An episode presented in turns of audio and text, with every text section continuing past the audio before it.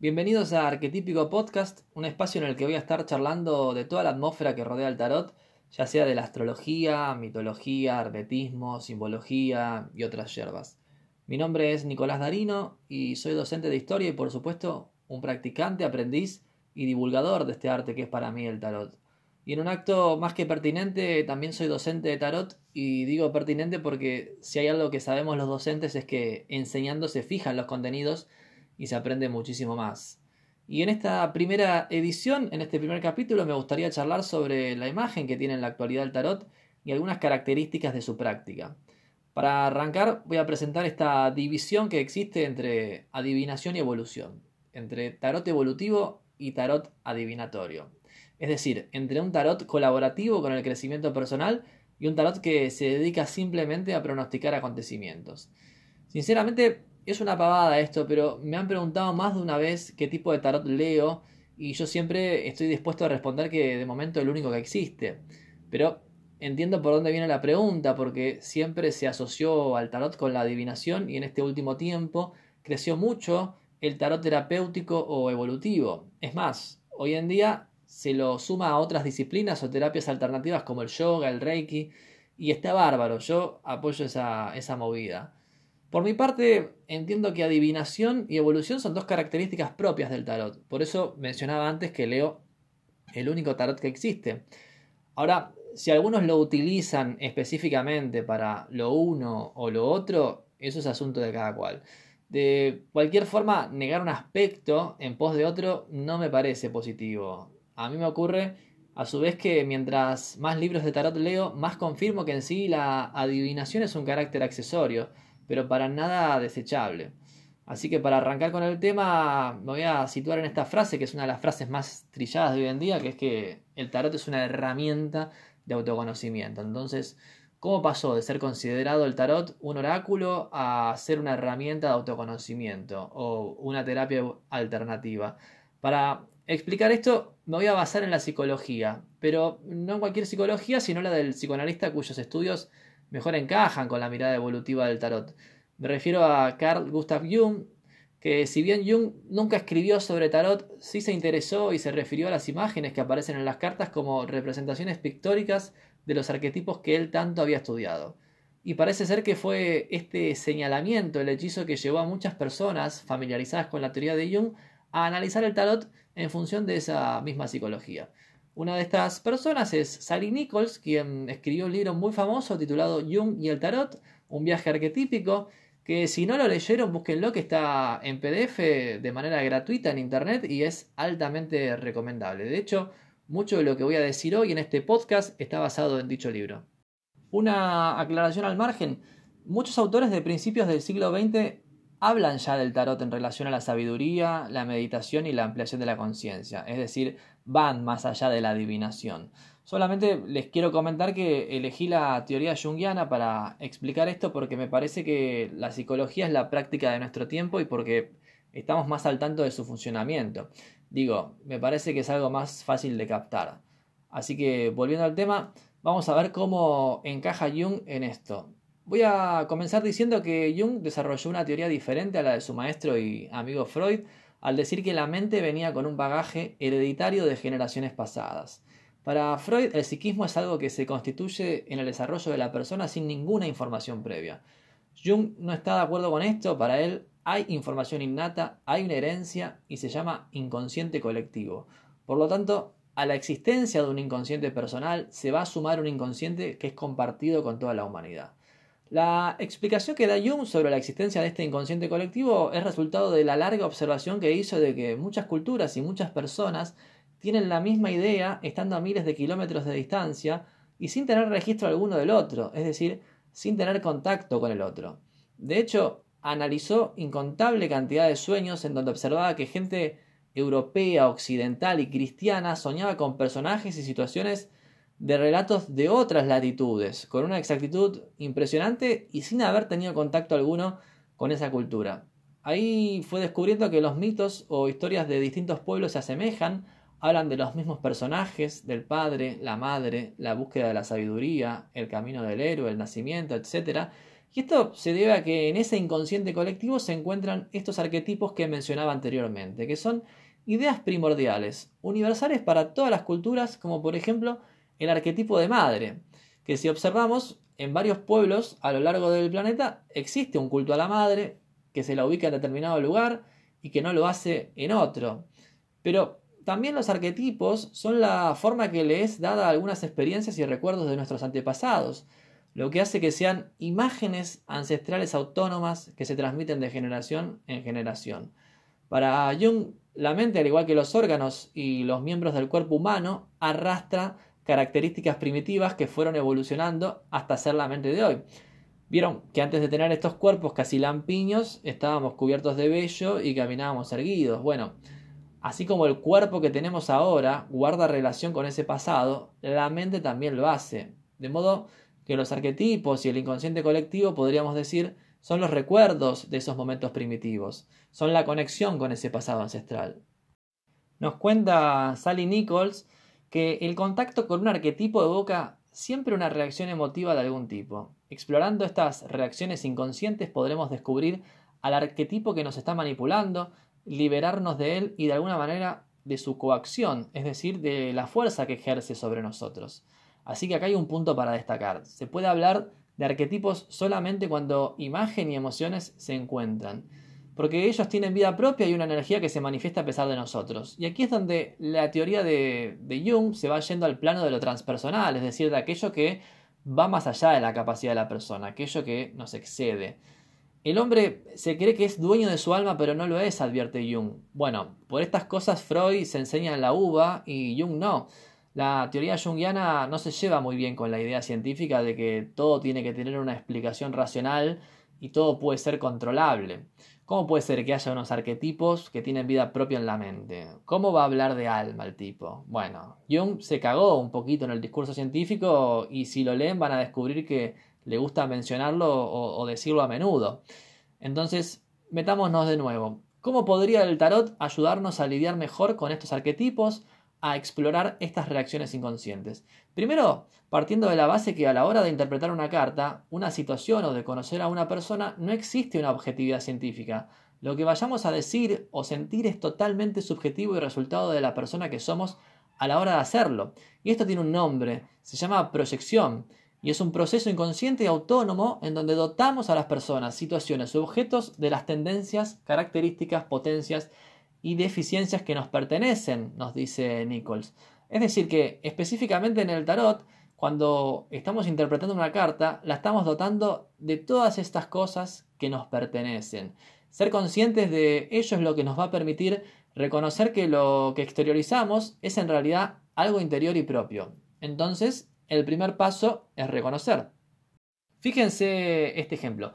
Va un hombre conduciendo en su auto hacia su trabajo, vestido de traje, recién desayunado en su casa de las afueras de la ciudad, parece que es una persona que, que tiene la vaca atada, y pasa junto a un vagabundo, un joven de cabellos largos y despeinado que sin más cosas que la ropa que lleva puesta, sonríe ahí al lado del camino.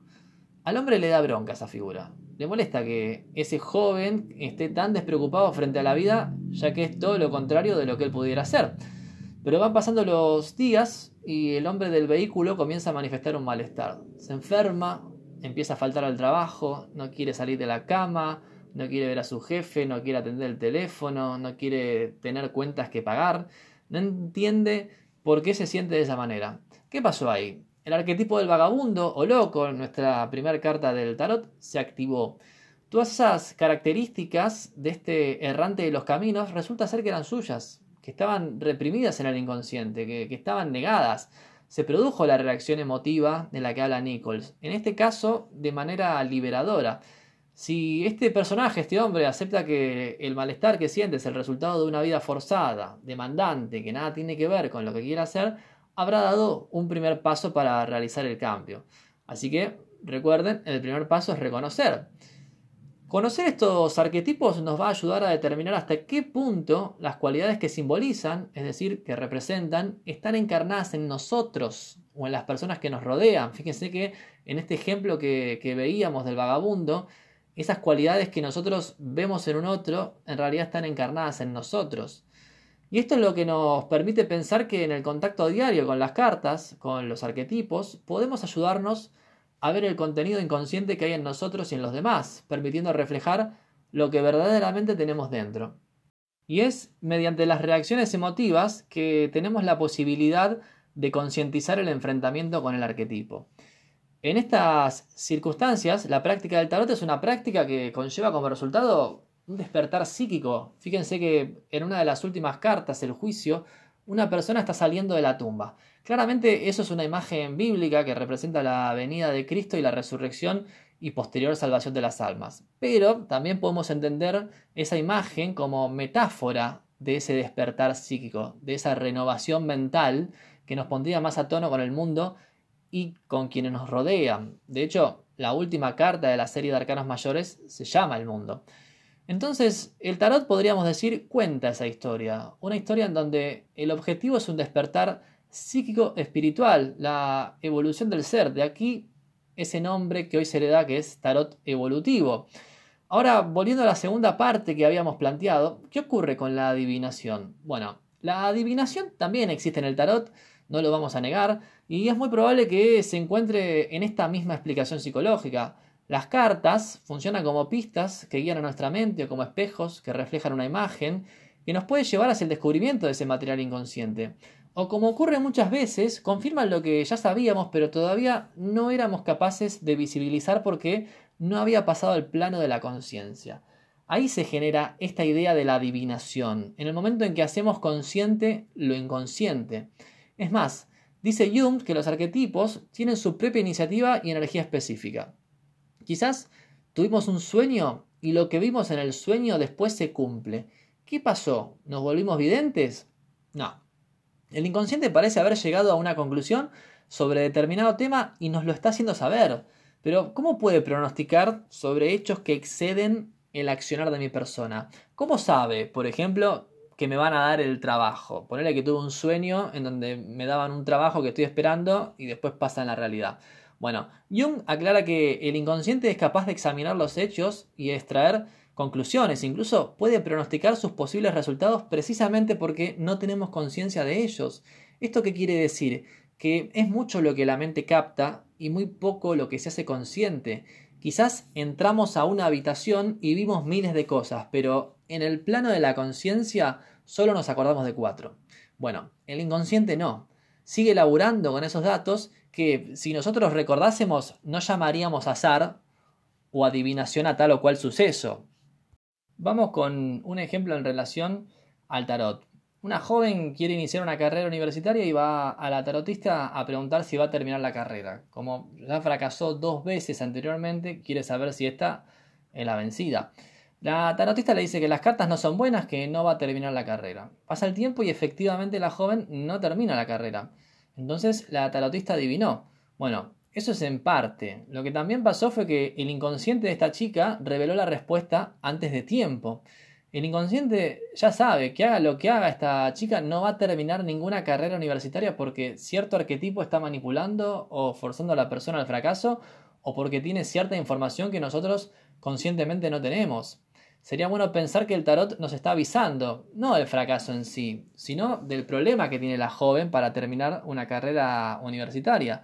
Y si seguimos haciendo preguntas en relación a la negativa, seguramente obtengamos mucha más información sobre el porqué de no poder terminar una carrera universitaria. Quizás de esta forma podamos transformar el no en un sí en un futuro. Por otro lado, es fundamental que el tarotista esté en aprendizaje constante con las cartas, que esté relajado y abierto a nuevas miradas a la hora de interpretar para otra persona. Porque en el ejemplo que les acabo de dar, la joven no se interpretó ella misma el tarot. Alguien lo hizo por ella.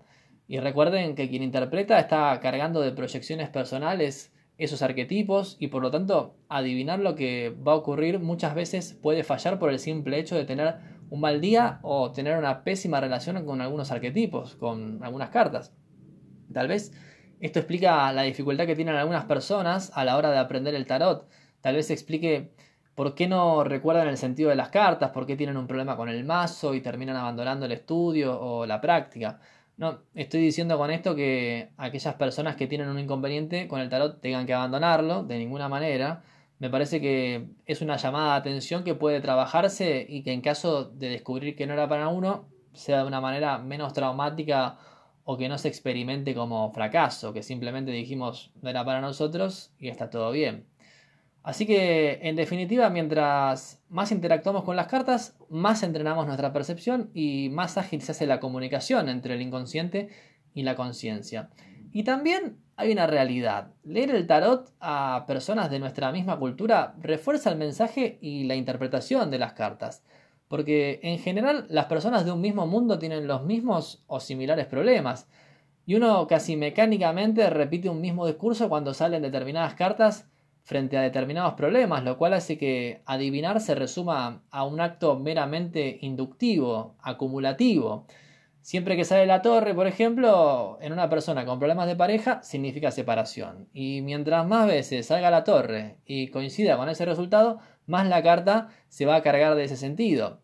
Bueno, está bien, pero vuelvo a repetir, salgamos de, lo negativo y preguntemos qué podemos hacer para superar el inconveniente, qué podemos hacer para cortar el patrón que lleva a la persona a caer en lo mismo siempre. No nos contentemos con saber que tal o cual carta va a representar eso.